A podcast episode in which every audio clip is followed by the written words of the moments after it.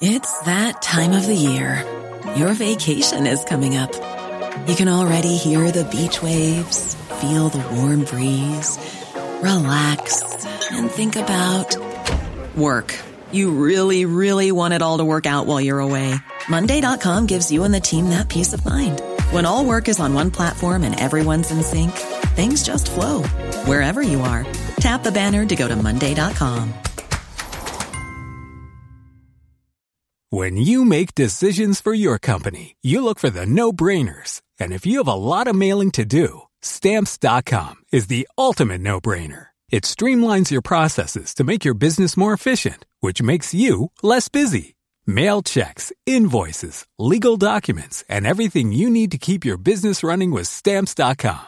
Seamlessly connect with every major marketplace and shopping cart. Schedule package pickups and see your cheapest and fastest shipping options from different carriers. With rates up to 89% off USPS and UPS rates. And with the Stamps.com mobile app, you can take care of mailing and shipping wherever you are. Make the same no-brainer decision as over 1 million other businesses with Stamps.com. Sign up with Code PROGRAM for a four-week trial, plus free postage and a free digital scale. No long-term commitments or contracts.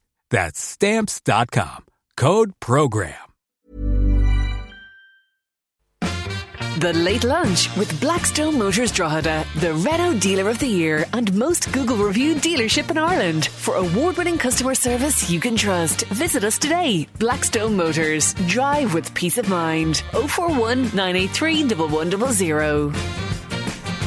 You're very welcome to Tuesday afternoon's late lunch on LMFM radio. A young Meath student calls for no homework. No homework for school children. We're going to hear from Finn Savino a little bit later on. Elena Duff's in the house. Ukulele, first time ever on late lunch.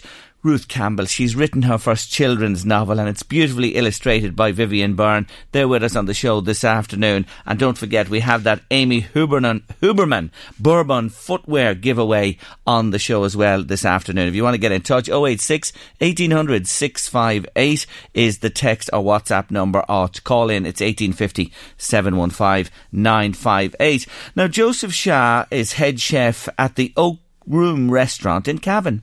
He's turning out fantastic fare, which is a far cry from the life he once lived in Dublin. And he joins me on the line to tell his story. Joseph, good afternoon.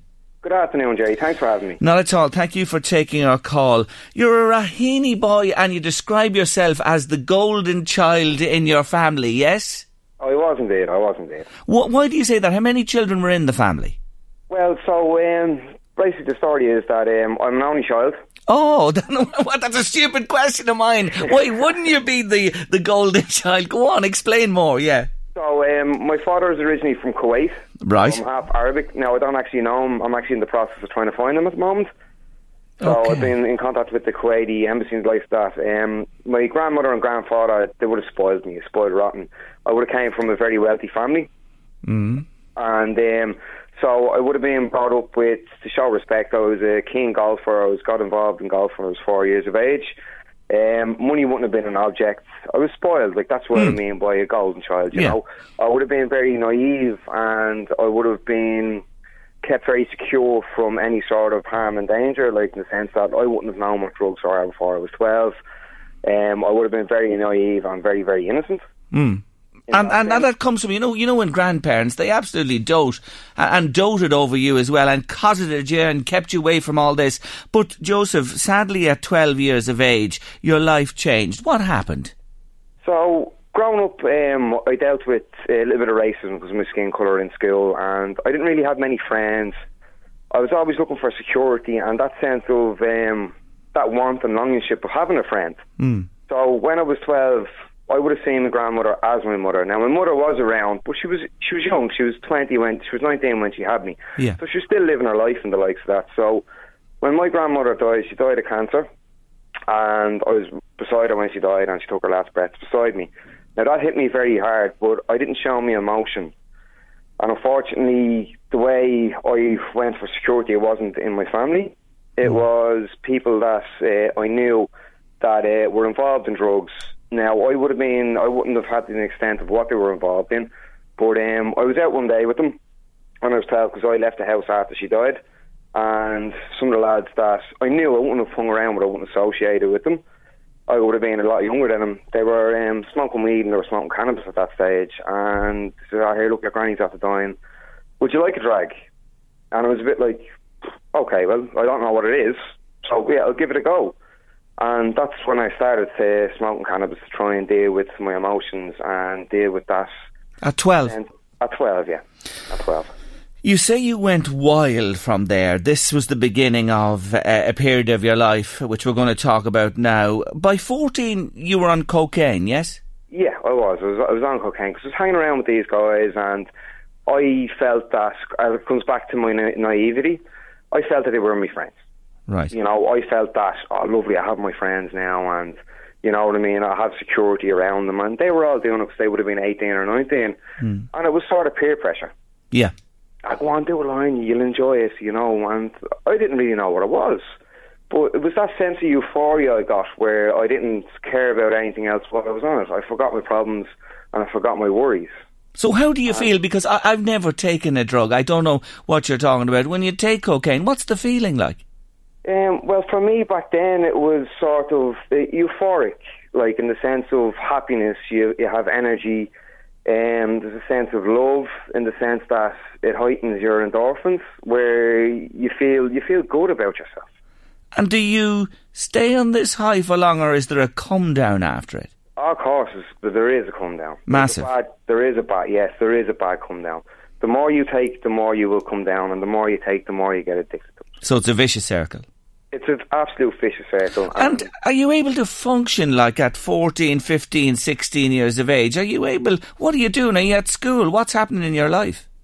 Yeah, I was I was at school now, right, but um, I was going to school during the day and then coming home and doing my homework and the likes of that, like, and then I'd be going out, like, and I wouldn't be, I wouldn't would have been at that stage now. I wouldn't have been every single day that I was doing it. It would have been the weekends where I would have been out Okay. during the night or whatever. And when I was living in my grandparents with my grandfather, there would have been no one else there, so I would have gone out at whatever time I finished school or the weekend, gone out, come home, cook him his dinner.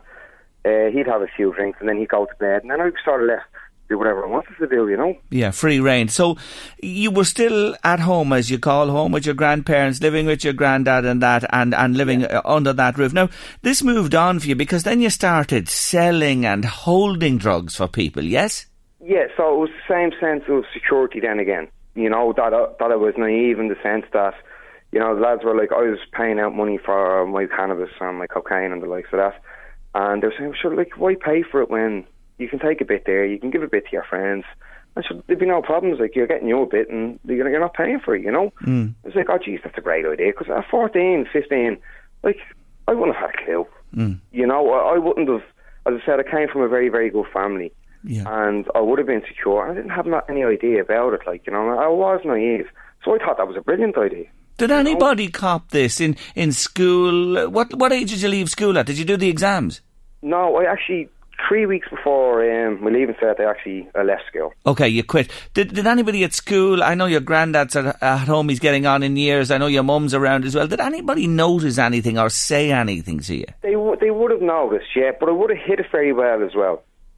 I, w- I would have hit it like I would have never looked like. Even now, I, I don't look like the person that would have done anything like that. Okay. So you weren't you weren't on your hands and knees. It wasn't totally destroying your life. You were a user. You were selling. You were holding. And if you if you looked at Joseph Shaw, you think he's fine. He's okay. Yeah. Yeah, because I like I'm I was raised to show respect. You know, um, in the sense that like if someone owes someone money, the lengths that they go through to get that off them, like you, you know yourself what happens. For me, if someone later on when I started selling heavier, if someone owed me money, I I'd feel terrible even like going and trying to do anything. Like I'd mm. feel absolutely terrible, terrible trying to do it. Like it's not who I am and it's not who I was raised to be. So therefore, I was never, as what they say, I was never a good drug dealer. Yeah. So in other words, you're saying the people who are in this with no feelings, no remorse, no nothing. It's cold calculated. If you owe and you can't pay, you're going to pay the price in another way. Yes, yes, and that was something that I always hated. Okay, but come on to the point where you are holding this, you are dealing, and you're caught with cocaine. What, what age were you when you were caught? Okay, so what I'll do is I'll go from the age of 18. Yeah. So I was 18, and things at home weren't good. So I was still in my grandfather's at this stage. I had left school, and I basically I had free range. So I had any amount of money that I wanted. So I thought it'd be a great idea. Sure, look, I'll get a car. I had no license, no tax, no insurance. So I bought, went out and bought a car, and um, it escalated from there. So I had the car then. The people I was around because I had a car, I always had money. I thought they were my friends. They were using me, you know. So from there, then I got involved with people that would have been more involved at a higher level, and it escalated really from there.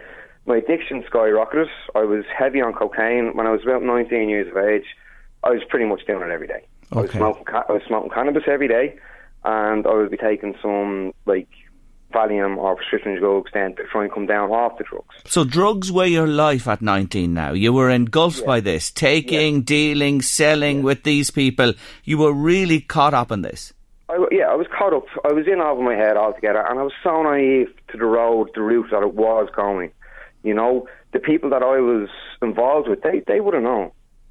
I didn't have a clue. I thought these guys were my friends. I thought, ah, look, this is this is brilliant. Like, you know what I mean? This is a deadly lifestyle because what you see when you're involved in that is the higher level higher level lads having everything they want: the flash cars, the women, the jewellery, the clothes, doing what they want to do, having luxury houses, the whole lot. Like, and that- that's very appealing to a young guy. Very, Yeah. very appealing. So what age were you caught at? When were you I was, caught? I was caught at the age of 21. Just before I was 21. I was actually 20 years old. And had you were you in a relationship with a woman at that stage or anything? I was. I had a girlfriend. I was living up in Northwood, Yeah. and I was holding on to it. Now I was always holding stuff before that, Mm. you know. And like I, I was naive, as I said. I, I didn't know that like uh, my door was going to get kicked through or whatever it was. But I was up there one one night. Now this is when my drug addiction was extremely, extremely bad. I was totally caught up in it. Like every day, I was smoking um, cannabis, and I would have been ta taking cocaine pretty much five days a week. You know, and they got a knock on the door. Um, opened the door, it was the police there. At this stage, then I had an awful amount of cocaine in the house. Now it wasn't mine. I was only holding it, so I was brought to the station. Then they said, "Is this yours?" I said, "It is mine." There was one thing that I was certain of, but I wasn't given any information because I know what comes with that. Would you have been killed? Yeah, of course. Well, like I can't say that I would have been killed, but you know what happens nowadays. Yeah. So if you had mentioned anybody in relation to this, your life was on the line. Not just my life, my family. The whole lot. know. It extends beyond you. Of course, of course. And I, I like that's one thing that I was saying on. There was no way it's mine.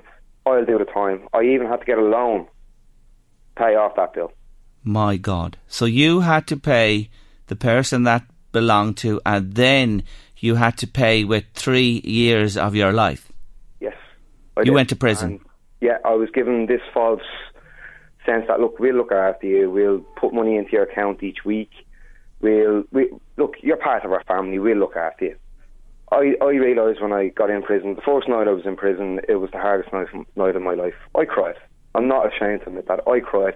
I was not built for prison. I was not built for the life that I got involved in, you know, and it was very, very difficult. Things I've seen in there, it, it still haunts me to this day, you know, and it still is a big part of how my life fared out a couple of years ago because I was emotionally scarred from what I seen in there and what I went through in there. Was it horrendous in, in terms of fear, living in fear, violence?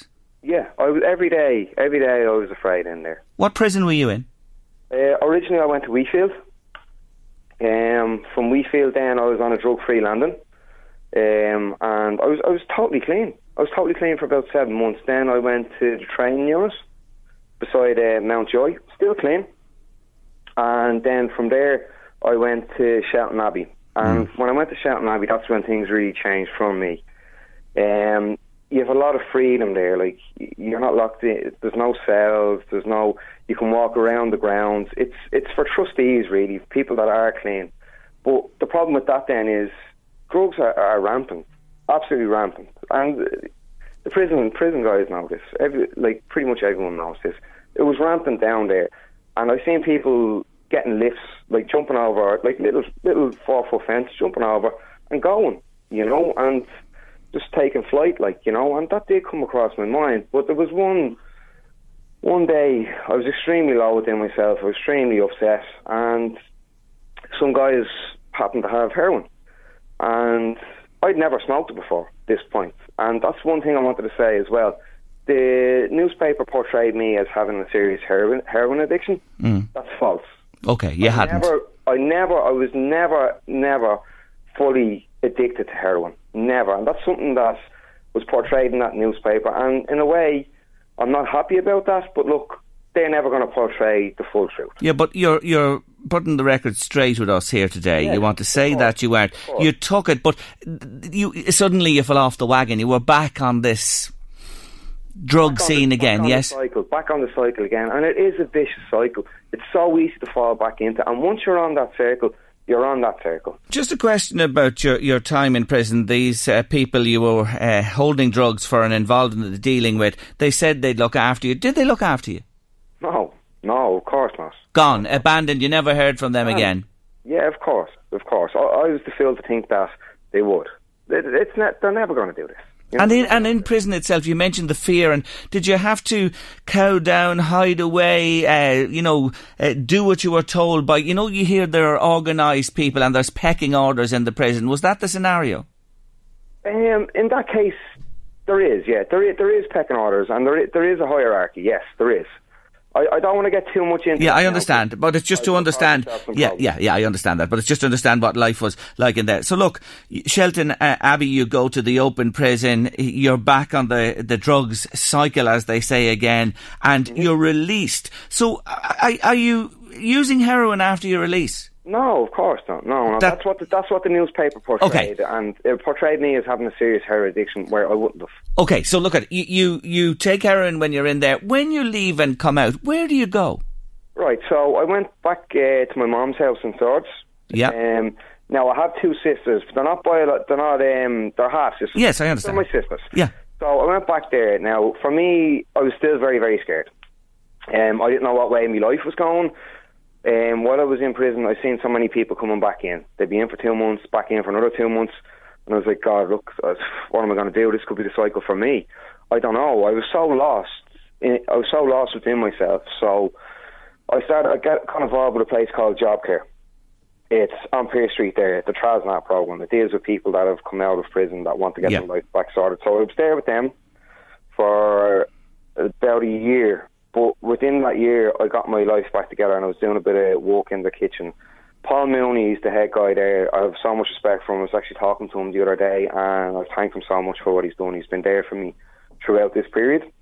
Uh, he got me a job as a kitchen porter. So while I was kitchen porting in Ilvagardo, it's across from Busaras, I was a kitchen porter for two weeks. Now, I was in and out of the kitchen then doing a little bit of prep for the guys then as well. Now, I was very secure in myself at that stage. So from there, now I was still smoking the cannabis though. Mm. That's one thing. I was still smoking cannabis now. Never during work, Yeah. always at night time. It was my, I felt I needed it. You But know? you weren't involved in holding or dealing or anything. no, no, you were just no. buying this yourself and using it personally. Yes, yes. But at that stage, now I did get back involved in that again, and I'll get into that now in a second. But I was brought into the kitchen then as a commis chef after two weeks. After a further two weeks, then every chef in that kitchen left with the head chef. I was asked by the owner, would I run the kitchen? Now I was like, what? You want me to run the kitchen? And I said, look, I'll do it. I'll throw myself in the deep end. I've a lot of drive and a lot of passion here, and I'll do it. And I can thank that for my grandfather. My grandfather showed me how to cook. I remember watching lobsters crawl across the floor. We used to go out to best shops, the whole lot. So I had a passion for it. So those two months that I was there running that kitchen, I kept it alive. I kept it afloat, and I was training other guys then. Now I was never a chef before this, but I had so- had a, had a talent in me, you know, and there was something there, and I was seen. From there, then I went to a different restaurant. They brought other chefs in. So I started, look, I want to move up the chain. I want to learn new things. So I went to Dax Restaurant on Pembroke Street. I was there um, for about a year as a chef de partie. Done extremely well, but my addiction was still there with the cannabis. That was something that stayed with me. So from Dax Restaurant, then I went to Aqua and Howth. I was under chef Mark Anderson there. He was uh, trained by Marco Pierre White. What a name. again, I, I had serious passion, I had serious drive, but I was manic. And what I mean by manic is I could not control my emotions. So under the pressure, I could deal with it so much, but I would explode. Mm. And that would portray, because my life outside wasn't secured, that it portrayed into the kitchen. So from there then, it got to the stage where I had to go, I had to leave that kitchen. It was just, I wasn't getting on with the guys there. So Mark got me a job in Pichet Mm. in College Green with Stephen Gibson. And again, I was a serious chef, a serious talent. I was, I, ha- I had greatness in me, but I was still manic. And what I mean by manic again is I wasn't secure on the outside with my emotions, so I wasn't secure on the inside. Yes. From there, then Stephen had to basically ask me to leave because it was an open kitchen, and my aggression of all my hurt, all my pain in the past was portraying in into the kitchen, and that can't be the way. You have to be extremely grounded. So I went to the Green Hen on Exchequer Street, but I was still, I was training, and I got involved in steroids. I, again, it comes back to the naivety. You know, oh, look, it'll give you energy, it'll do this for you, it'll do that. I was still very, very naive, even at the age of 25. Okay. So I started doing steroids. I, I went off my head altogether. I totally just went, I went psycho, you know. That's what they do to you. It's absolutely horrible. You know, I didn't see that at the start. People were telling me, but again, it comes back to me being a little bit naive and a bit ignorant. So I actually left chefing altogether.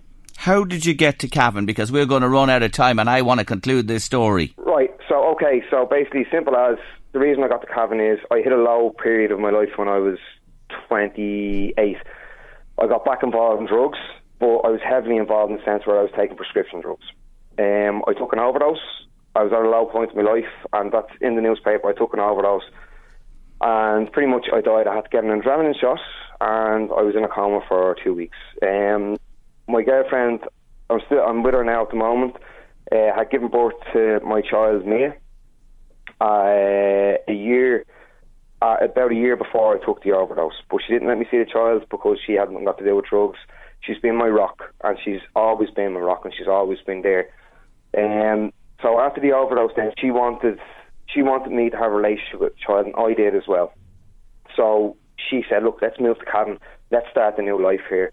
You're worth more than this. Your child deserves more than this. I deserve, and you deserve more than this." So she got me out of Dublin. Like she is my absolute rock, and I wouldn't be here today without her. So Without she her. took you to Cavan and you began a new life. When did you Right, move to. Cavan? How long ago? Um, we're looking nearly two years now. Fantastic. And you've been clean? Yes, yeah, I'm 100% clean. 100% clean. Not a, a drug at all and no involvement with anybody from the past or anything like that. That's gone. No, nothing. I cut all ties. Um, as I said, I, I want to give a little bit of a shout out to Norbert Nealon. He's been super supportive throughout everything, and he knows everything about me. And he's seen the article, and he's still supporting behind me. He's an absolute wonderful chef. I'm learning so much from him, and he's brought a lot of greatness out of me as well. I'm thriving in that restaurant. I've moved up the chain. The food I'm producing and the strength and energy I have, it's coming from my past. And the reason I've put my story out there is that I want to help people, not to get fame or get limelight. I want to genuinely help people in situations that are involved in drugs, the family, families of people that are involved in drugs, and let them know there is a way out. Yeah. That that's no life to live, mm. and that you can do it, and that there is greatness, and that someone that turns their life around from a life like that has a huge advantage over people once they learn how to turn their energy into positive. Your story is a fantastic one, and I wanted to bring it to the airwaves today to allow you tell it in more detail. I'll have to pop in. I love them pan-seared prawns in lemon and garlic with ciabatta. That's it sort You're of catches welcome. my attention in the oak room on the menu there. Of the golden fried collini. I know you're turning out great stuff, and it's a real, real credit to you. I want to wish you. Your rock, that lady who's beside you, your children and your family, all the very best. And thank you for telling your story on radio today with me here on Late Lunch LMFM. Thank you very much, Jerry. Thank, Thank you, Joseph. I admire you greatly. Take care of yourself. Bye bye.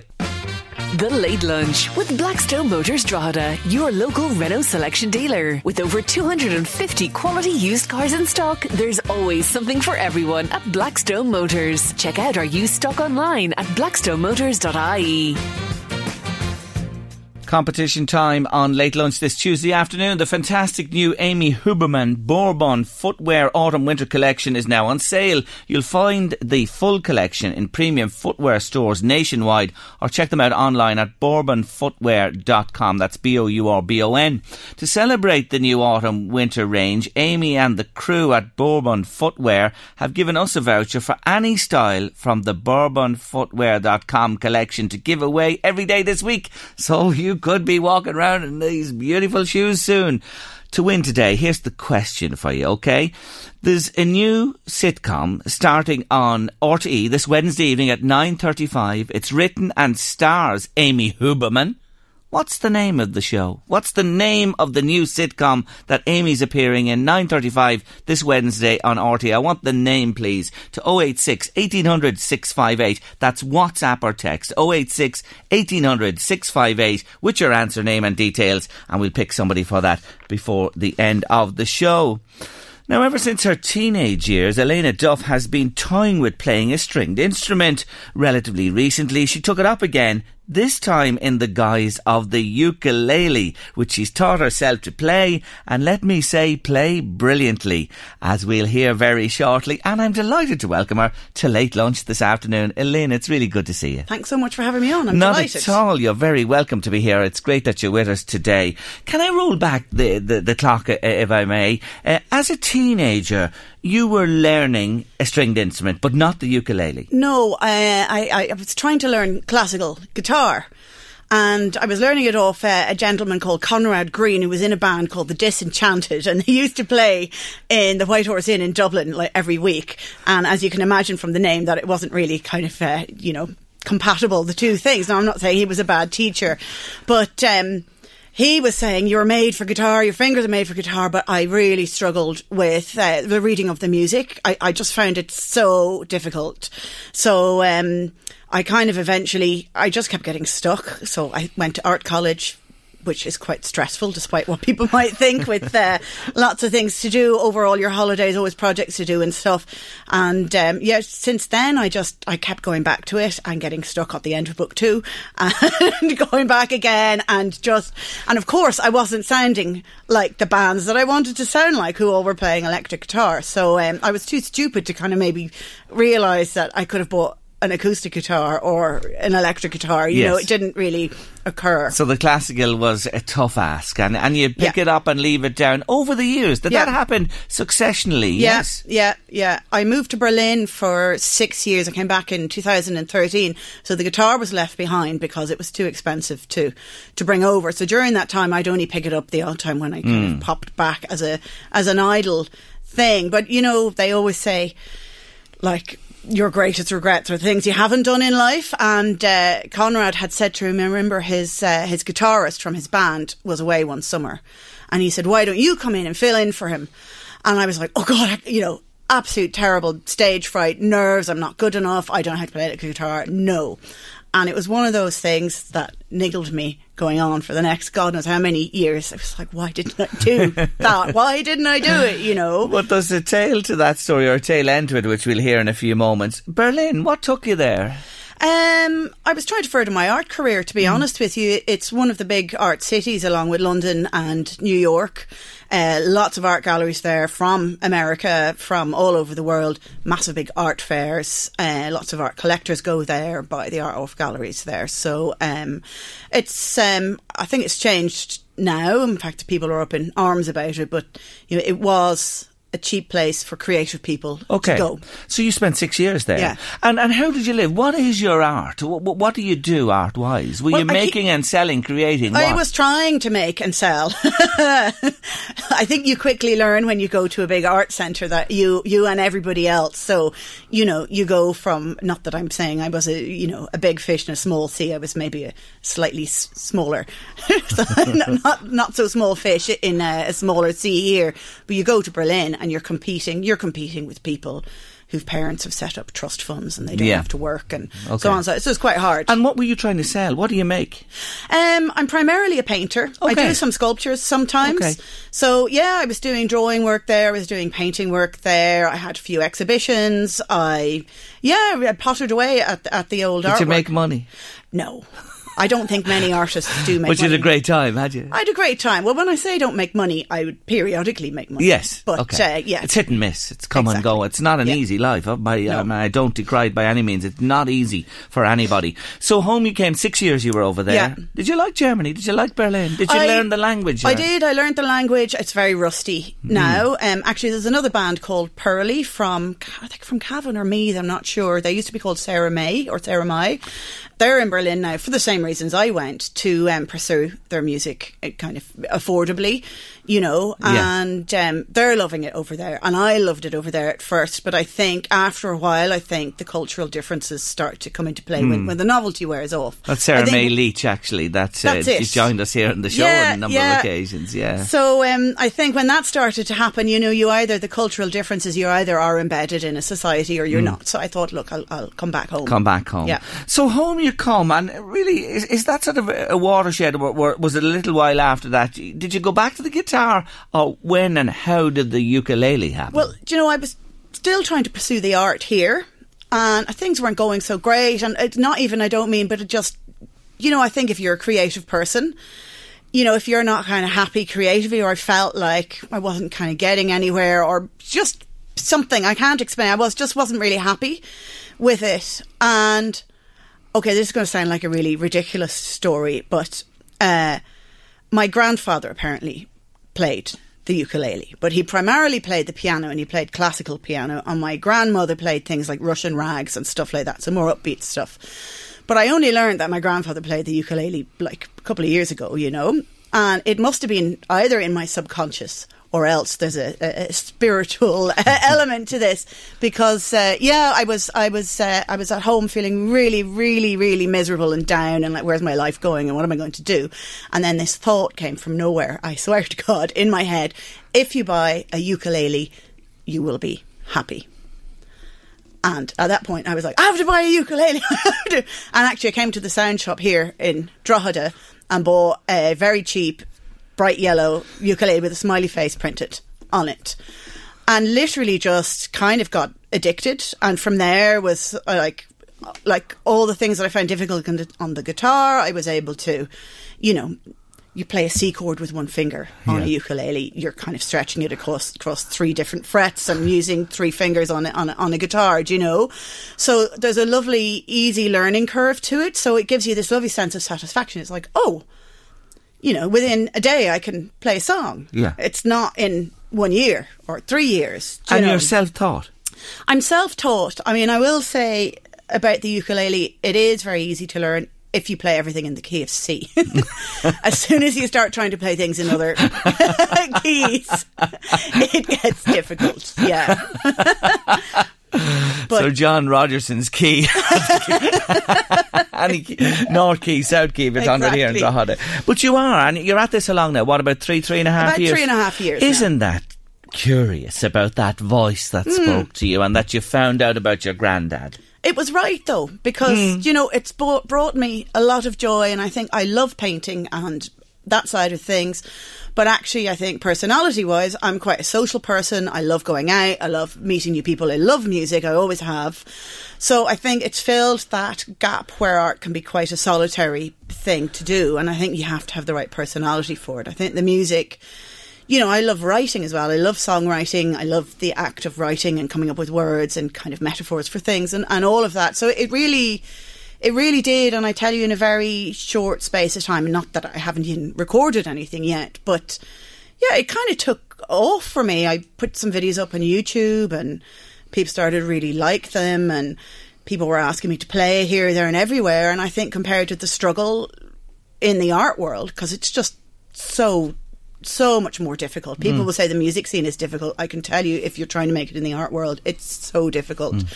So it just felt lovely to get some positive feedback for something creative that I was doing and, and get the opportunity to play it for people Yes. instead of, you know, hitting closed doors all the time. Will you play it for me? Yeah. Um I'll Okay, try, let's I'll hear what this little lovely young woman is all about. Elena Duff First on late lunch with a ukulele. Never had a ukulele, I have to say. You can make a wish now in studio with me before. Go on. What, what are you I'll going try to a little bit of. Uh, you asked me to play "Dream a Little Dream." If Oh, I, did. I, ma- I made a little request. I'll Dream a little dream. Louise loves it as well, my producer and myself. and we said we'd ask you this one, even if you played a verse of it first, because I know you do write and play and you're going to your own stuff as well. But let's hear a little uh, of Dream a Little Dream. Okay.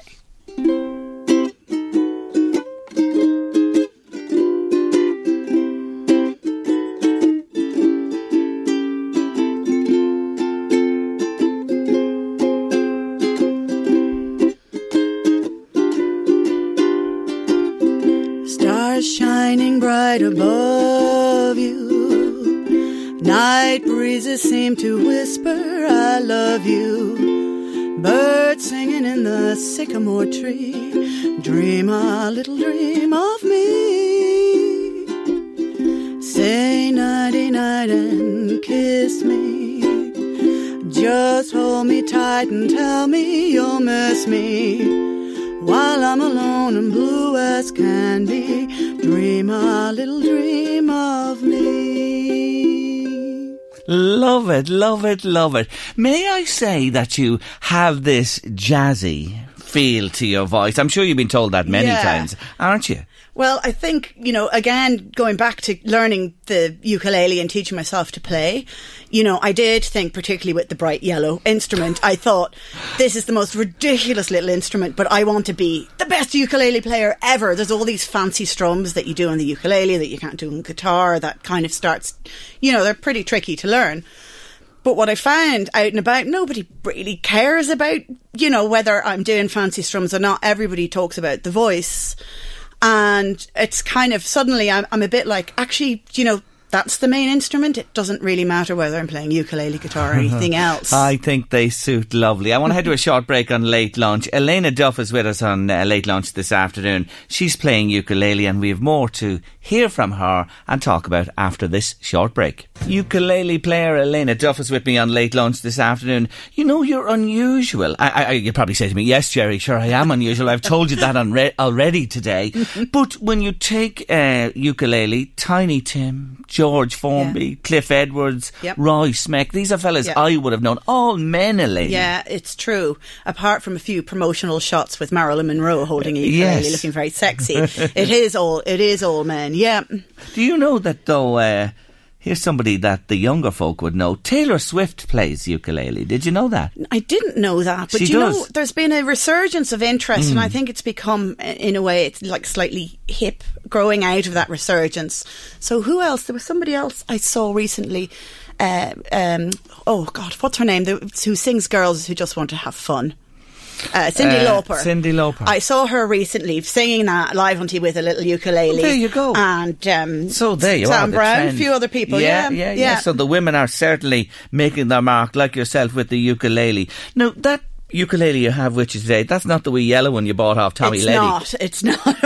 It's not. This one, um, I started putting up some YouTube videos, and then um, after a few months, I got I got an email from this Korean. South Korean ukulele manufacturer saying, uh, you know, his English isn't the great, saying, we, we want to give you a ukulele. And I kept thinking, oh, this is like some scam, as we're all being warned recently with Facebook, don't do this, don't do that. So I was very mistrustful. And I kept saying, well, but what do you want? Do you want me to, like, review it on YouTube? Do you want me to? And he was like, no, just take it and play it. So, Is that it? and this is it. I'm still using it. All it. the way from Korea. Yeah, It's I put in um. I put in a, a little pickup myself in it 'cause Yeah. I didn't have a pickup to help me play live. Gorgeous, gorgeous. Yeah. Now you got a micro uke. Uh, uke. I'm doing the, the, the slang Yeah. here. A micro uke. I'm Yeah. into the, I'm into it now this afternoon from the UK. Yeah, there's a, a luthier, um, and if, if anybody doesn't know what a luthier is, it's it's somebody who hand, hand makes guitars and and ukuleles. Um, and this luthier is called Itsy Bitsy Uke, and as the name might suggest, he makes he makes tiny little ukuleles. And I'm when I say tiny, I mean I suppose the size of a man's palm is Really? the body of it, and it sounds like sounds like that, that kind of tuning quite high up.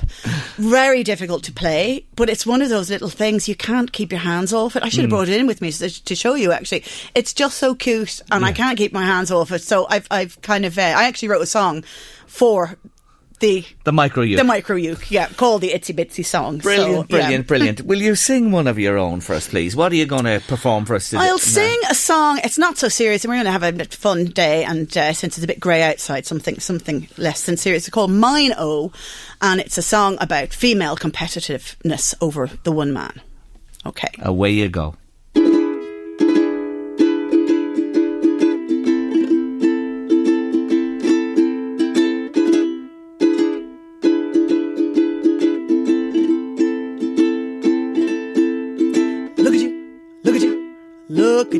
Staring at him. I can see, I can see, I can see you moving in.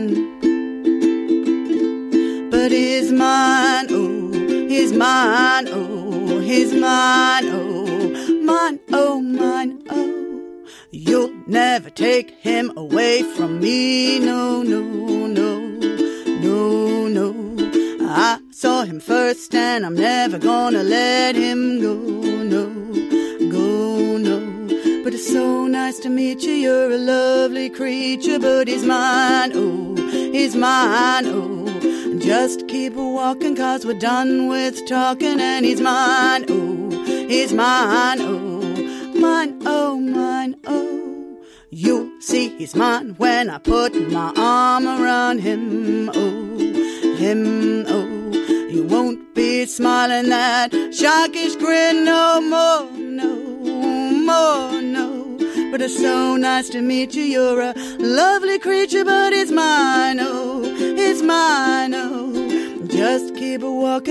done with talking, and he's mine, oh,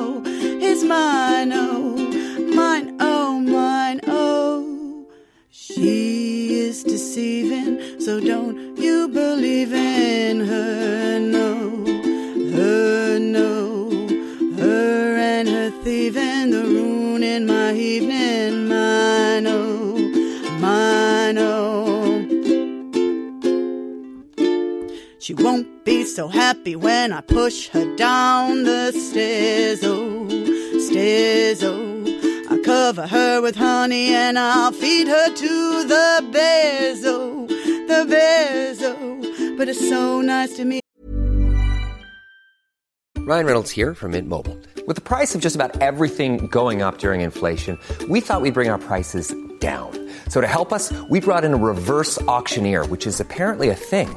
Mint Mobile unlimited premium wireless. Ready to get 30, 30, bit to get 30, bit to get 20, 20, 20, bit to get 20, 20, bit to get 15, 15, 15, 15 just 15 bucks a month. So, Give it a try at mintmobile.com slash switch. $45 upfront for three months plus taxes and fees. Promo rate for new customers for limited time. Unlimited more than 40 gigabytes per month. Slows. Full terms at mintmobile.com. Even when we're on a budget, we still deserve nice things. Quince is a place to scoop up stunning high-end goods for 50 to 80% less than similar brands. They have buttery soft cashmere sweaters starting at $50, luxurious Italian leather bags, and so much more. Plus, Quince only works with factories that use safe, ethical, and responsible manufacturing. Get the high-end goods you'll love without the high price tag with Quince. Go to quince.com slash style for free shipping and 365-day returns. You're a lovely creature, but he's mine, oh, he's mine, oh. And just keep walking, cause we're done with talking, and he's mine, oh, he's mine, oh, mine, oh, mine, oh. Look at you, look at you, look at you draped over him. Look at you, look at you, look at you just reeling him in. Because you are living with her, her, mine, not mine, not mine. Oh. Fantastic. I love it. And I love the lyrics as well. We were listening intently there. And you know what I'm just thinking? You probably don't watch Strictly Come Dancing. I, I've seen the odd episode, but I'm not a massive fan. Are I you have, not? You know, I'm not addicted like some Yeah, people. well, I, I have to say I'm sort of addicted to it, to be honest with you. But you know, every year in Strictly there's an affair between Right. the professional dancer and the one Yeah. of the celebrities. Well, it's broken out already this year, so early on on Strictly. because you probably haven't heard, but Seann Walsh, he's a comedian, and his dance partner, Katya Jones, were pictured in London the other night, snogging and Oh, canoodling. dear. And Seann's girlfriend, uh, Rebecca Humphries, Yeah. I think she'd love that song This is it. today. It's universal. That song was there. made for her. The only thing is, it's a bit late. She's dumped him already. He's gone. Oh dear, she's covered him with honey and she's thrown him to the bears. Oh dear, dear. Good on you, Rebecca. Look, uh, you are really, you are really fantastic. I have to say, because besides what you've given us here today, we've been enthralled by you watching your YouTube uh, stuff earlier so today. much. Tell me this: when are you going to? Put some of this down, you know, that you're going to record Yeah, it's, yourself. it's it's the expense of it. I, I've hmm. contacted a few recording studios. My my other half is a professional musician, so he's been giving me advice. It's getting the money together. So what I'm trying to do is I'm trying to gig a bit more, hmm. so that people are actually wanting the CD instead of making the CD first. If you know Okay, what I mean. I understand. So um, yeah, bit by bit, but hopefully I'm I'm kind of aiming for the first in the next six months to at least record one song. Oh yes, you must, you there. must, you Yeah. must. You know, you do brilliant covers, but you write this stuff, and it's brilliant as well. And you've created this yourself. You have to do it. I to. will, I promise. God, as soon I'll- as I'll come back with my CD. Do you do? You'll be welcome back when when, you when so you get that sorted. But between now and then, you are gigging, and the gigs are coming. I know, Yeah. and we want to mention a, a local one here. You're in Ardee this Friday. Yes, this coming Friday. That's it. Um, in Riley's Bar on October the twelfth. I think it's fr- is it from eight or nine? I can't Eight remember. o'clock, I think, yeah. Yeah. Um, and it's an open mic night. But there's two headline acts, and the headline everybody will know Joe Rooney from Father Ted, is it Blur Oasis, Mm-hmm. and uh, Jerry Hodgers, who runs the Purple Sessions and Very is a well fantastic singer songwriter Yes. and musician himself. They're the two headlines. Um, then there's an open mic. I booked myself in to come and play a few songs because I'm coming from from Cavan all the way over. So uh, you want to make sure you, you get a slot. So we'll be playing a few songs there. there, and then on Monday the fifteenth, you're in Dublin. That's right. I'm in the Wiley Fox, which is down on Eden Quay, down near um, Busáras, and um, they do um, like um, showcase, I suppose, a showcase night uh, every Monday called the Monday Club, and it's Brilliant. run by uh, Fluttertone. So you can you can look that up, and I'm playing. 30 minute set there of my original songs. Great stuff. Well, look, we wish you well with the gigging, the Thanks writing, much. the recording, and I know you have, just as a footnote, taken up the guitar, haven't you as well? I have. I've added it into the set. I thought maybe if I eventually get to the point of playing a couple of hours, that maybe a couple of hours of ukulele might be too much for somebody. So back to the guitar I go. And the acoustic it is. It is, Not yes. the classical. Yeah. Wish you well, Elena Thanks Duff. so it's much been for a having real me. pleasure Thank you. meeting you on Late Lunch today. Thanks a million. Thank you. The Late Lunch with Blackstone Motors Drogheda, your local Renault selection dealer. With over 250 quality used cars in stock, there's always something for everyone at Blackstone Motors. Check out our used stock online at blackstonemotors.ie. It's taken a while, but well worth the wait. What am I talking about? Ruth Campbell has at long last written her first children's novel called Mr. Wiscockily Adventure in Thorny Wood, which is beautifully illustrated by artist Vivian Byrne. And I'm delighted to tell you that I have the author and the artist with me in studio today. Ladies, you're very welcome to the show. I you, heard thank that big laugh in the background. I'm sure they did as well. I am getting at you. I really am, Ruth. Uh, the You be the genesis, first, Jerry. Will we tell them about the daughter, what she said to you? Anyway, the genesis of this book, it's 10 years in the making, isn't it? Yes. How come? Well, I've been telling children's stories for two generations, and I never wrote any of them down. And eventually, only 10 years ago, I mean, I'm going back 40 years, I've been telling stories. Uh, about 10 years ago, I was um, babysitting, minding my three and a half year old grandson. And he asked me to draw uh, a picture for him, uh, a monster. So I drew a kind of a thing like a dinosaur. And he said, No, no, no, that's not my monster, Ruth. And he described what he had in his head. Uh, and we spent a while in the morning um, drawing the monster and where he lived, and he had a name for him. And he had John was a little boy with many imaginary friends. What age was he? About three and a half at Oh, that stage. fantastic. And they all had amazing names. Like you would say, Mr. Wiscockily. No three and a half year old thought of that. But he actually had a friend called Mr. Sadies. So, you know, he had all of these strange names that he made up. And uh, So I drew the, the, the picture, and then his mum came along, and uh, Claire, Claire, your my daughter, daughter. my daughter Claire, who is the motivation behind all of this. Yes. she has been moving Can I along. quote her? You- She said to her when she came in and saw uh, Granny with grandson, disappoint another generation, if you will, mummy. Exactly those very words. Because, you see, you've mentioned 40 years and you've had all these stories and you told them to your own children and many other children, That's hundreds correct. of other children, yet you never put any of them down. no, I was always going to though.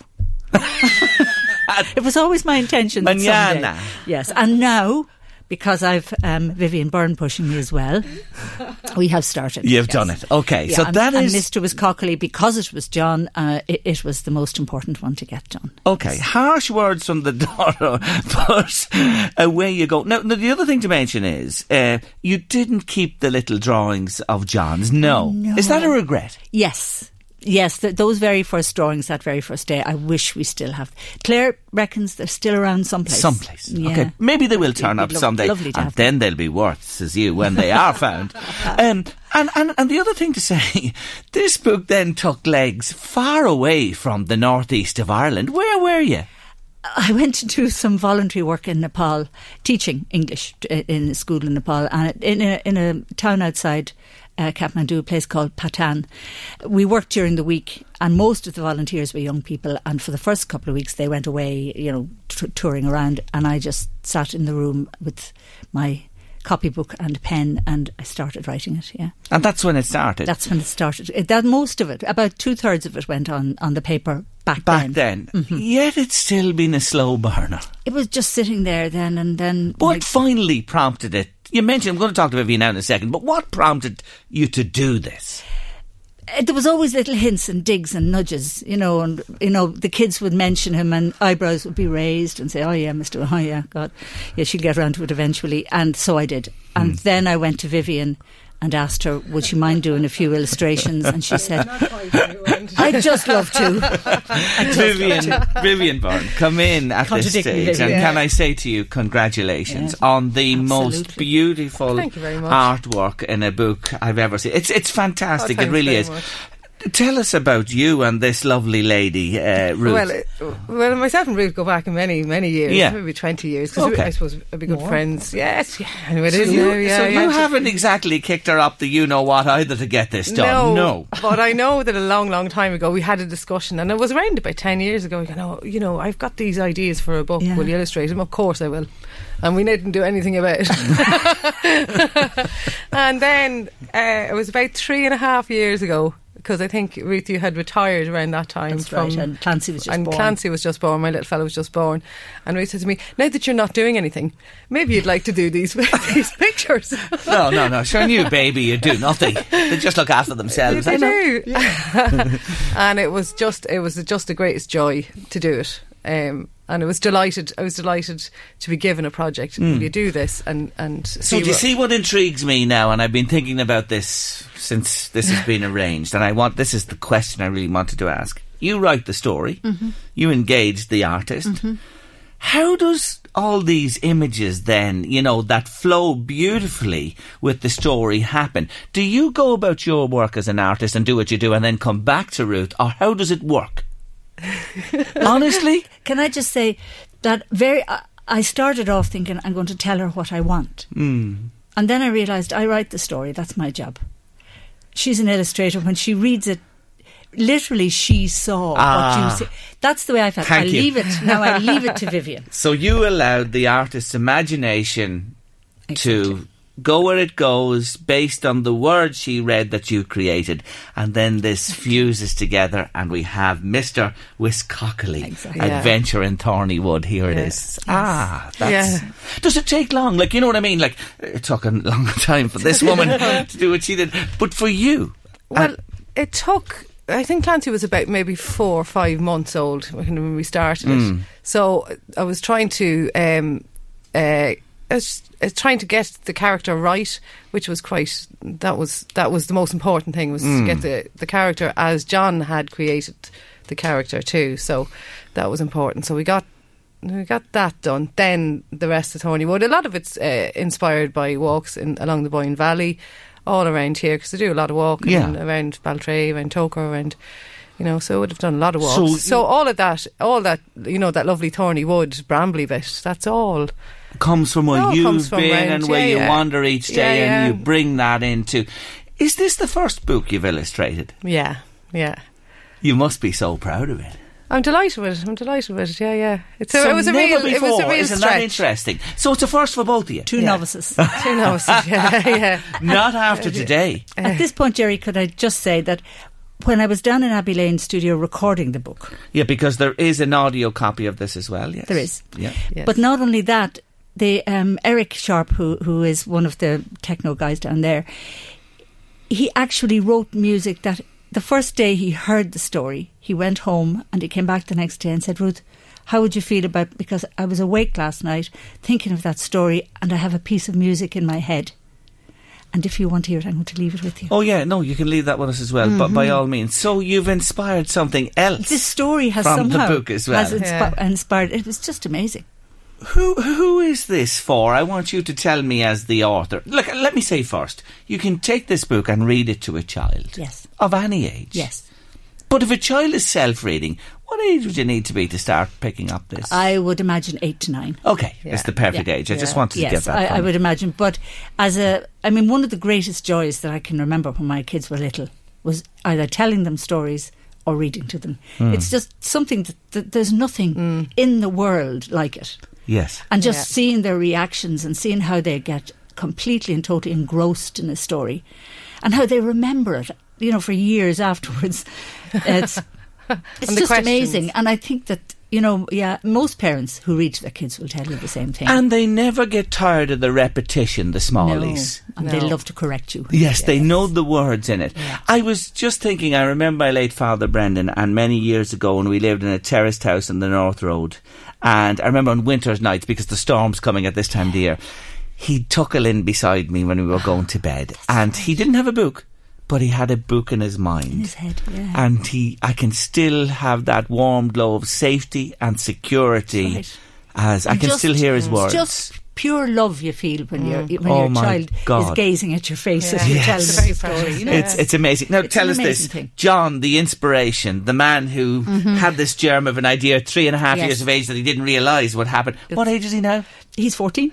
what does he think of Granny's work? Well, John is very patient with me uh, and very helpful. I mean, he's 14 years old. He's a lovely young man.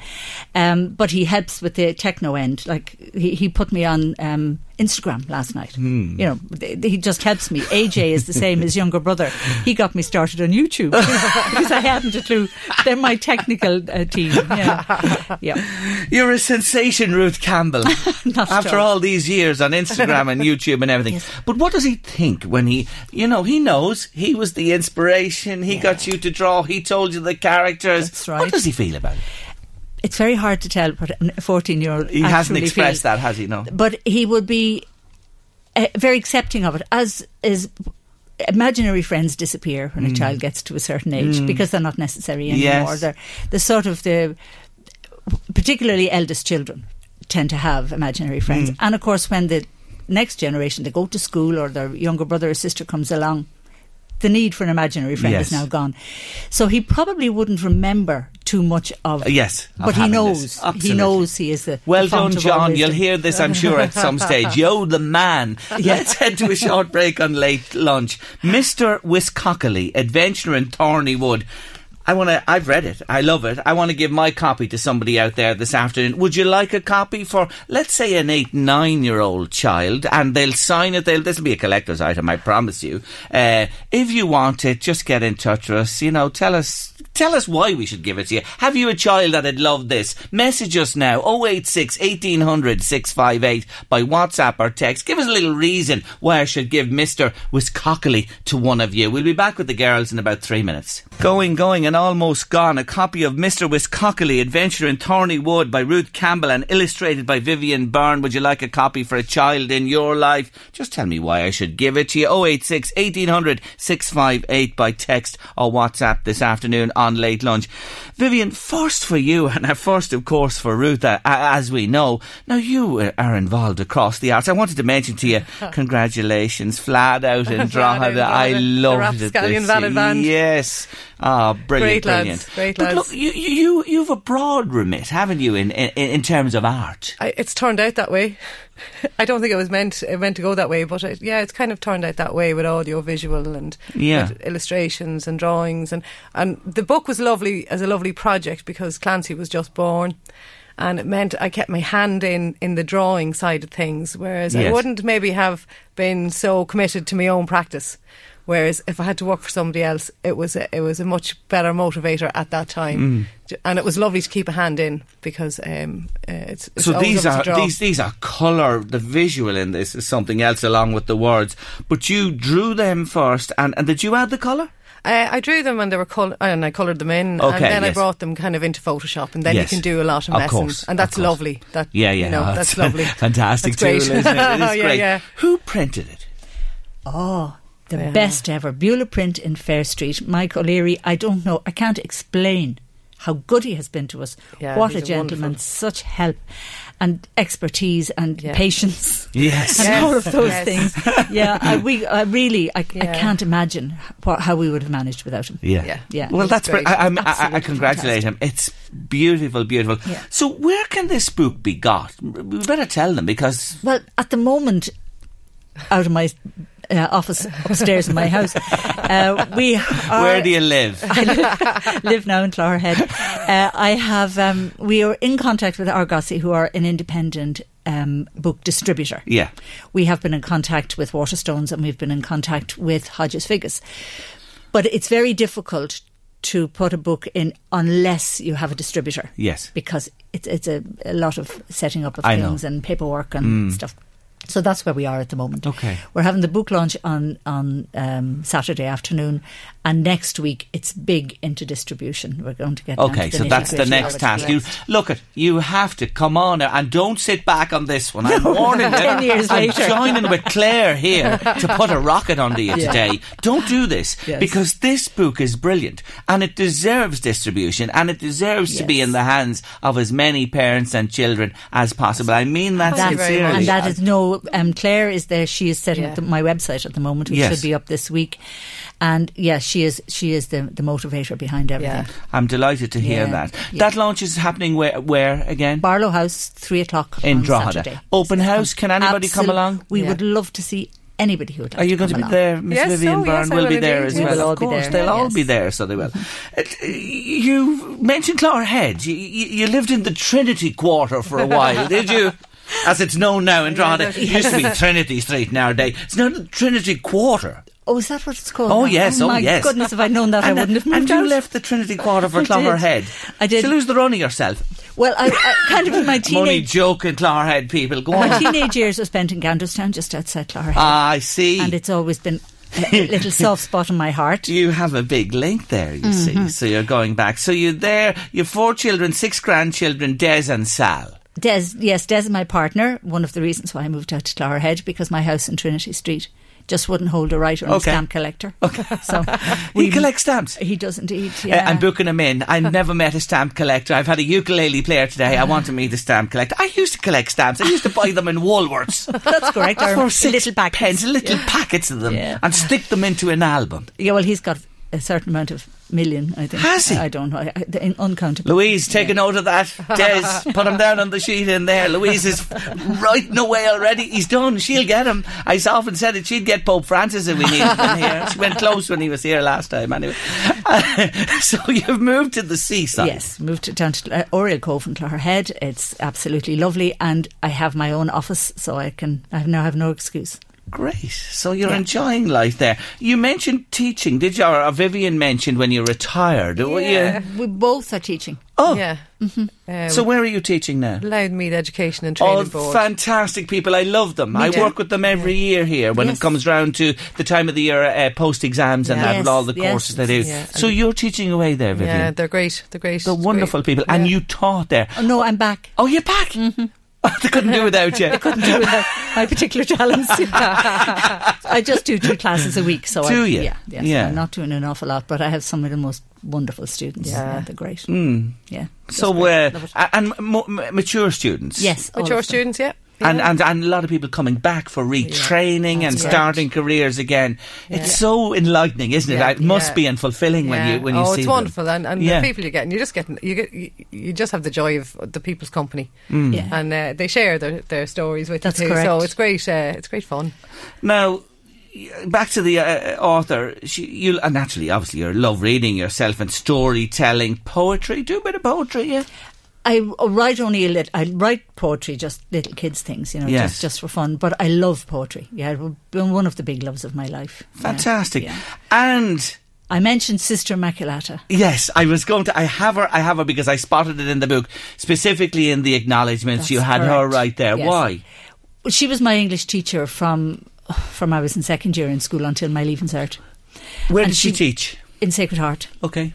And she was just she loved it she loved the language she loved the poetry and i think everybody in our class ended up that way Really? yeah because just with of the that woman. of the written word yeah Doesn't it show you She the influence and that you both have now? You know what I mean? As teachers with people in your care as well, it's a huge responsibility. Yeah, you know, used in the right way Yeah. to you know guide people. yeah she used to encourage us by saying use your imagination use your vocabulary don't be afraid to put it down you know Hmm. rather than giving us guidelines of you know to do it properly she'd Yes. drag it out of you you know Yeah, yeah. and she when she read poetry she was transported into, uh, into another dimension Look at that! I just look at that woman's face. Yeah, look at yeah. it light up. yeah, she was wonderful. That shows you, and, and people like that, we all have them in our lives that have made Yeah. their imprint on us as people going forward. A great teacher. I believe you can um, spout out an old tune as well. Is that right? I don't know where, where did you find that now? I hear a rumour that you're you're uh, uh, one of the star turns in Carberry's every week. Is that right? Well, I'd be one of the lesser stars of Carberry's every week. There are some great singers down there. Fantastic. Wednesday night, is it? Yeah, and it's just Is the session fun. going strong there still on Wednesdays? Yeah. Uh, it's consistent. Yes. Uh, how strong it is. Sometimes there might be four of us. Sometimes there might be twenty-four. Oh, great. That's it. But there would But be it a- doesn't matter. There, there'd be a, a, a core group of about eight people who re- are regular, led, of course, by Jerry Cullen, who's the heart and soul Ah. of it all. Yeah. Yeah. you know, the The inspiration. to all of Doyen us. himself, Yeah. yes. and the most, the, the most welcoming people and encouraging. yeah. Loveliest, loveliest. and a great people. teacher. Yes. There's a great teacher. Uh, absolutely. great Well, now we're talking yeah. about other school teachers. It Yeah. is right. So, uh, if you want to hear this woman perform, Carberry's tomorrow night. What time does the session start at? Not until about ten. Get down there tomorrow night. Get down there and hear this woman sing. I promise you, you'll can't be in for a treat. And you can buy a copy of the book as well. While you're at it. While you're down there, why not? You know what? It's been bit of fun. It really Thanks has. much. I- I'm delighted you sent me in that lovely. She sent me in. I have to tell you that uh, uh, Ruth left a lovely letter, personal letter for me. And when uh, I saw it, I said, "God, I have to talk to him." When I saw the book, get in here ASAP. Congratulations, it's brilliant, Mister Wiscockley, Adventure in Thorny Wood by Ruth Campbell and illustrated by Vivian Byrne. This is going to fly. I promise you. It's been a pleasure meeting you on the show today. Good Thank luck you to very you. much for having us. Thank you very much It's indeed. been Bye great. bye. The Late Lunch with Blackstone Motors Drogheda, your local Renault selection dealer. With over 250 quality used cars in stock, there's always something for everyone at Blackstone Motors. Check out our used stock online at blackstonemotors.ie. reminding you the fantastic new Amy Huberman Bourbon Footwear Autumn Winter Collection is on sale now. You'll find the full collection in premium footwear stores nationwide or online at bourbonfootwear.com. And to celebrate, Amy and the crew at Bourbon have given us a voucher for any style from the bourbonfootwear.com range to give away every day this week on Late Lunch. So somebody's going to win today. The question was, Amy Huberman has written and is starring in a new sitcom which will begin on RTE1 this Wednesday, 9.35. What's the name of it? It's called Finding Joy. And Finding Joy today with a new set of shoes or footwear from Amy, Amy Huberman is Suzanne Dunn from Ravensdale. Well done to you, Suzanne. Uh, that's your prize this afternoon. We'll be in touch to make the arrangements. Yes, uh, right answer there, Finding Joy. Also, the book, oh, Mr. Wiscockley, isn't it uh, just a fantastically illustrated and what a great stories in the book. Loads of messages coming in from you as to why uh, I should uh, send one of you a signed copy of the book by the author and illustrator. I'd love the book because I've been threatening to write a children's book for a few years and I'd like to see what I'm up against, says Mary Kay from Kells. I'd like to enter for my eight year old niece, Hannah McCabe, who loves to read and is waiting excitedly for a new brother and sister, a new arrival on the way there.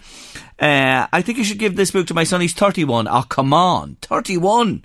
Grow up. No, I'm only joking. But uh, when he was three, he had an imaginary friend named Fifi and Fido. He's getting married on Halloween Day. It would make a lovely present says Geraldine, his mum. Ah, the Irish mammies, you can't beat them. Uh, I love to stand in a shop, go through the books for the pictures, tell the story without words. Love them, says Sarah McLaughlin. Uh, would love the book for my daughter, really loves reading books from local people. That's uh, Kerry Ann Carney.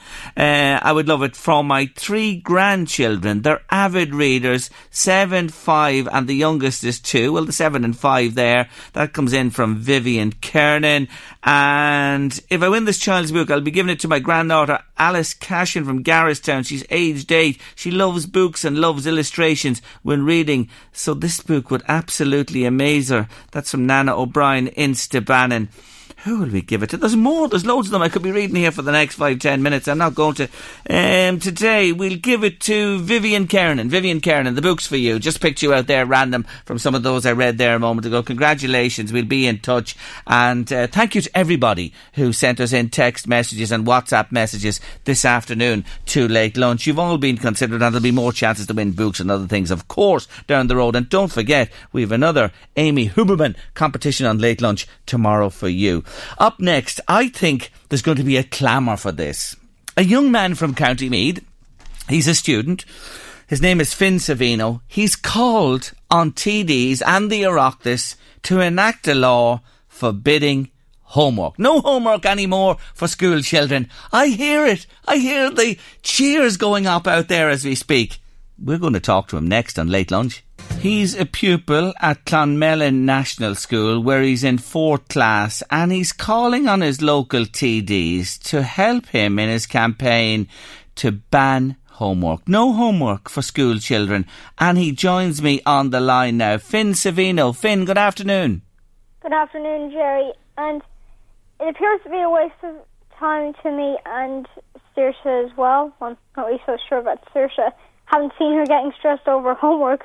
But like usually she doesn't really mind it that much. She just doesn't like the writing bit. So Saoirse's your sister, is she? Yes. What class is she in?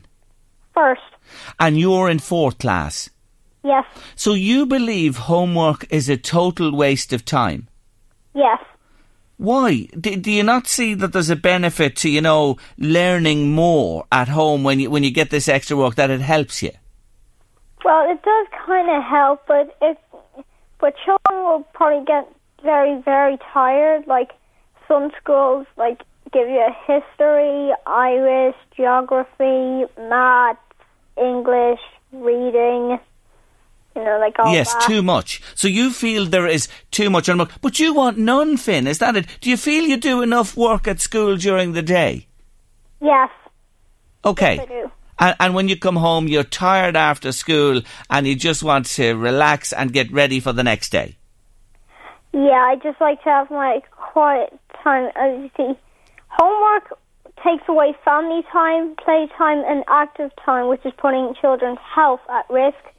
And I want this Ireland to be, you know, be more like Finland. Like Finland, their schools have shorter days and no homework, and their students are actually getting on very, very well. Okay, so you've researched this, and that's the Finnish system that they're shorter days and no homework, and they're doing, you believe, equally as well as children in Ireland. Yeah, we there you around, go. Go on. As I was saying, we spend around thirty hours in school every week, and an extra hour of homework is pretty much unfair. Like most of the week, you get it on four evenings, Monday to Thursday. Like Friday is the day of the school week that everyone dreads Why? because like they've got no homework. It's yeah, they look forward to it. I know what you mean. I know what you mean. That you look forward to the Friday. Is that what you mean? Yes. Okay. And you don't get homework at the weekends? No. No, like in some primary schools, like I only just moved to Clonmount School. My old one on Friday, we took tests first thing in the morning for spellings and maths. And at big break, we have to eat all our healthy lunch first. Then we could eat something like a pack of jellies, chocolate bar, biscuits. Right. Okay. So And- that was at your old school. Now you've moved to Clonmellon School recently and you were voted on to the student council there, yes? Yep. And you said to them that if you were voted on, you would mandate your local TDs to have no homework. That's that's what you said to them. If you elect me, I'll do this. Am I right there? Yes, I have like around three policies for student council. Okay, this is one of them. What are the others? Mm, to help children like me with special needs and autism, Okay. And And what's the other? Anti-bullying. I hate bullies. Okay. Absolutely hate them. In fact, I get really angry and I'll like shout at them, tell them off, be fr- stop being friends with them. Like my sister used to get bullied by Peter all the time. Oh my God. And, and what about, would other students bully you?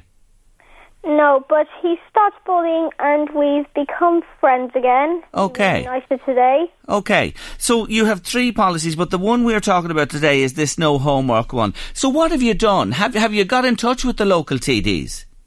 Yes. Who did you write to? Shane Cassells, Peadar Tóibín, Mary Lou, Damien English, Gerry Adams, Oh my God, all of those. Richard Bruton. And Richard Bruton as well, the education minister. Yeah, and Michael D. Higgins. Oh, our President Michael D has got correspondence as well. Have you heard anything back from any of them? Well, yeah, Peadar Tóibín's inviting me and all of fourth class to go to the Dáil at some point during the school year. Brilliant. So Peadar Tóibín has been back with you and he wants you to come to the Dáil. And you know what? When you go to the Dáil, never mind the writing, you're going to be able to meet more of these TDs. You know that, Finn, and talk to them. Yep. So the campaign is launched. The campaign is no homework for school children. Yes. I think you are one brilliant boy. You've done what you said on your election manifesto, which a lot of politicians, let me tell you, never do, but you're a man of your word. You've gone on and, and you've done this for them. Now, is your mammy there? Is your mammy beside you? Can I have a word with, with Grania? Sure. Thanks a million. How you doing, Jerry? Uh, Grania, so good to talk to you this afternoon. You should be very proud of that young man. We really are. We're blown away by him. He's brilliant, isn't he? He really is. Considering everything that he's had to struggle with, I mean, Finn didn't really speak until he was over four. Yes. He's only started in mainstream school in the past three years, and he's just gone from strength to strength. And now he's decided he wants to help every single student because he sees them struggling. Yes. And do you, you obviously support his stance on this, yes? Um, well, to be honest, when he first came to us about it, we laughed and went, "Yeah, tough luck, kid. That's just how things are. You have to do homework." Yeah. But he went away and he did research it and he showed us this is how many hours a day we spend learning. This is how much it takes a toll on me. Not only do we have to do schoolwork, but we also have to learn through play. We have to learn through socialization. Yes. And it adds up to more than we would expect adults to do in a normal working week. Mm. And then he found studies online from Stanford University about the fact that there is no real academic benefit to homework. Yes. And then he discovered that Finland don't do homework at all and are actually doing better than most European countries and the US in terms of academic achievement for their students. There, he rests his case. If we were in a court of law, case dismissed, Your Honour. He's Yep. absolutely right. He has I had the no comeback for that. no. He has the data. Listen to this.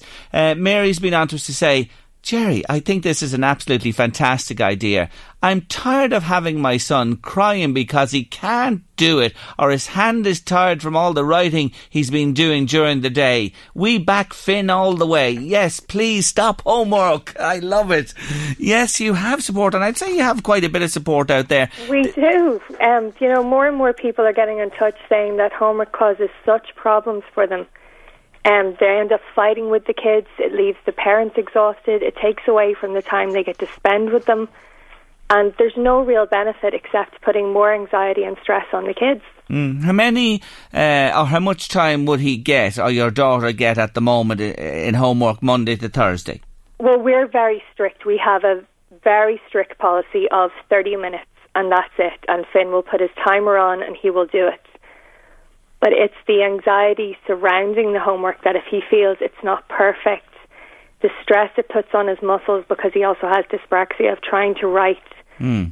and to keep it perfect so that it, it's the best that he can do.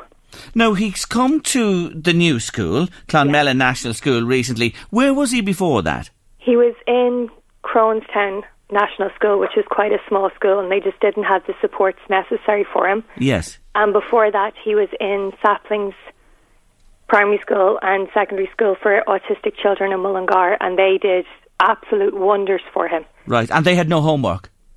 They had, well, their homework was more spend time with your family, Yes. do some occupational Yeah. therapy, go outside and play, Mm. read a book, Yep. do some exercises. Well, you know what? That's my type of school. I'm with you. I'm with Finn on this all the way. I went through it myself, my own children, many moons ago, and I'm I'm familiar with it with, with other people now today. And it is it, it's a huge thing to do. And at times, oh my God, they're just overburdened with stuff, especially when they move on to second level and that as well, and the exams are are coming up. But there you go. He started this camp. So, so Peadar campaign. Peadar has come back to him, and, and the invite is there. That'll be great to go to the Dáil. Uh, are you hopeful you might get a few other responses? We hope so. I mean, we've had a few acknowledgement emails. We've had an acknowledgement email from Gerry Adams and Mary Lou McDonald.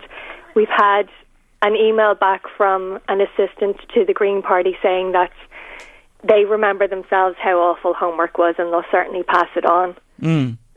but for the meantime, that's all we've had back so far. But Okay. he did only send it on Sunday. Yeah, well, that's uh, yeah. You still have time to get back. I really do hope this uh, gets them to to have a look at this and, and pay attention as well. So they're all preoccupied. Well, uh, presidential is on at the minute, and we could have a general election in the next while with all the talk on that as well.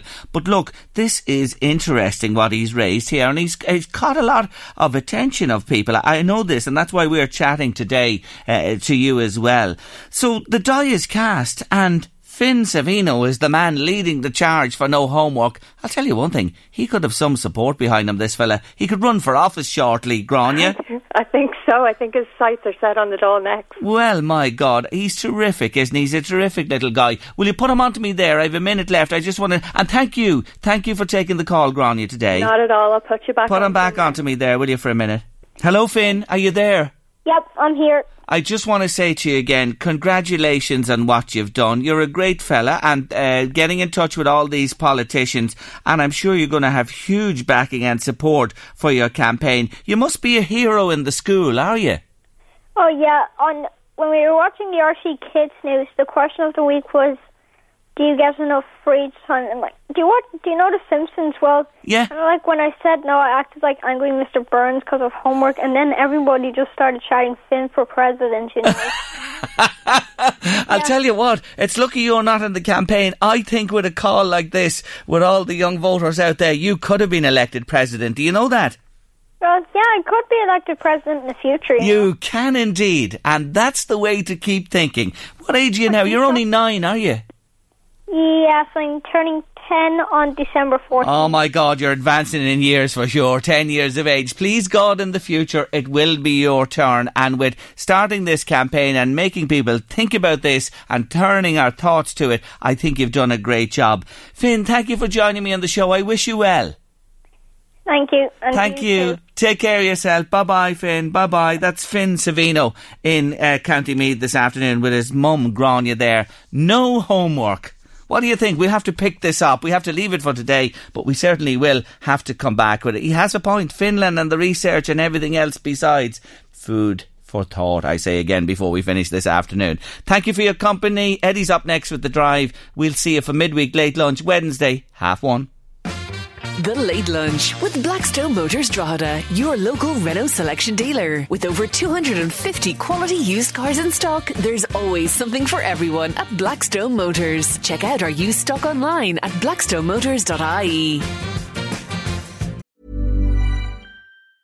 Hi, I'm Daniel, founder of Pretty Litter. Did you know cats tend to hide symptoms of sickness and pain? I learned this the hard way after losing my cat, Gingy. So I created Pretty Litter, a health monitoring litter that helps detect early signs of illness by changing colors, saving you money and potentially your cat's life. Pretty Litter is veterinarian developed, and it's the easiest way to keep tabs on your fur baby's health right at home. Go to prettylitter.com and use code ACAST for 20% off your first order and a free cat toy. Terms and conditions apply. See site for details. Even when we're on a budget, we still deserve nice things.